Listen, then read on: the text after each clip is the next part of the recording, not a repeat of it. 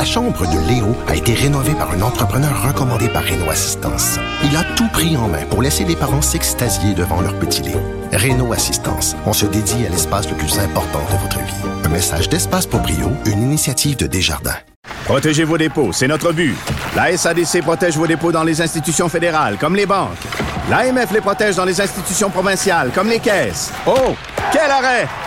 Découvrez ce qui est protégé à vos dépôts sont protégés.ca.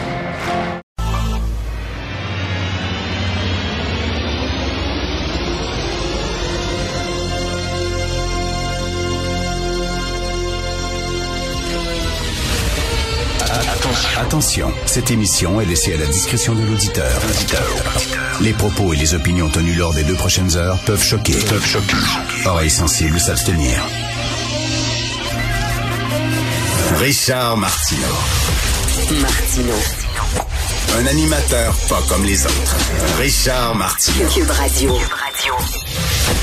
Je rêve du jour où mes petites filles ne seront pas jugées à la couleur de leur peau, mais à leur caractère et à leur personnalité. Ça, c'est Martin Luther King lors de son célèbre discours. Je rêve du jour où mes petites filles ne seront pas jugées à la couleur de leur peau, mais à leur personnalité et à leur caractère. Martin Luther King devrait se retourner dans sa tombe ces temps-ci parce qu'on ne voit que ça partout, la couleur de la peau. On n'est plus colorblind. Moi, j'appartiens à une génération où être antiraciste, c'était être colorblind. C'est-à-dire, la couleur de ta peau ne m'importe pas. Je m'en fous totalement. Elle ne sera jamais un obstacle à l'avancement de ta carrière, mais elle ne sera pas non plus un avantage. Elle ne compte pas. Point final. Je ne peux pas croire qu'il y a des gens qui trouvent que la meilleure façon de lutter contre la discrimination est d'ajouter de la discrimination. Two wrongs don't make a right. OK? C'est la pire façon de souffler sur les braises du racisme en faisant ça. OK, lui, il a eu sa job parce que il fait partie de la bonne gang. Lui, il a eu sa job parce que c'est, c'est, c'est pas un service à rendre à personne. Et en science, en science, en science, ça devrait être seulement le mérite, seulement ta compétence et seulement ton expertise. Pendant la pandémie, on attendait un vaccin. Moi, je me fous que le vaccin a été fabriqué par des lesbiennes unijambistes mauves. Je m'en fous. Donne-moi un vaccin. Ou même si c'était rien que des hommes plus de 50 ans, blancs, hétéros. I don't give a flying fuck. Trouve un vaccin, injecte-le-moi dans l'épaule. Merci, bonsoir. On passe à autre chose. La science, ça devrait être seulement ton mérite. Moi, je trouve la solution, c'est très simple, la solution. Elle est très simple, elle est claire. Un CV anonyme. Pas de photo, pas de date de naissance, pas de nom. On ne saura pas ton âge, on ne saura pas ta race, on ne saura pas ton origine et on te choisira pour une promotion, pour un loyer, pour une chaire de recherche ou quoi que ce soit seulement sur la base de ton expérience, de ton expertise et de ton mérite. Alors, on revient à ça. Et c'est pas ce que disaient justement les gens qui luttaient contre le racisme, un CV anonyme. Souvenez-vous, là, on disait, là, il y a de l'islamophobie, il y a de, il une haine anti-musulmane, il y a quelqu'un qui a un nom arabe et veut avoir un loyer et a de la difficulté. Et quand il envoie sa demande avec... euh, avec un nom euh, euh, Robert Tremblay, euh, soudainement on le rappelle effectivement. Donc les autres ont dit ben là on devrait faire un CV anonyme. Ben voilà. Voilà, un CV anonyme, c'est qu'on ne prendra pas en considération la couleur de ta peau. Et tu n'as pas le droit de brandir la couleur de ta peau ou ton orientation sexuelle comme une carte de joker qui te permet de passer devant tout le monde. Tu n'auras pas le droit. Parce que euh, euh, ça ne compte pas. Voilà, ça ne compte pas ni sur un bord ni sur l'autre. Ce n'est pas important. Ce ne sera pas un obstacle, on te le jure, mais ça ne sera pas un avantage.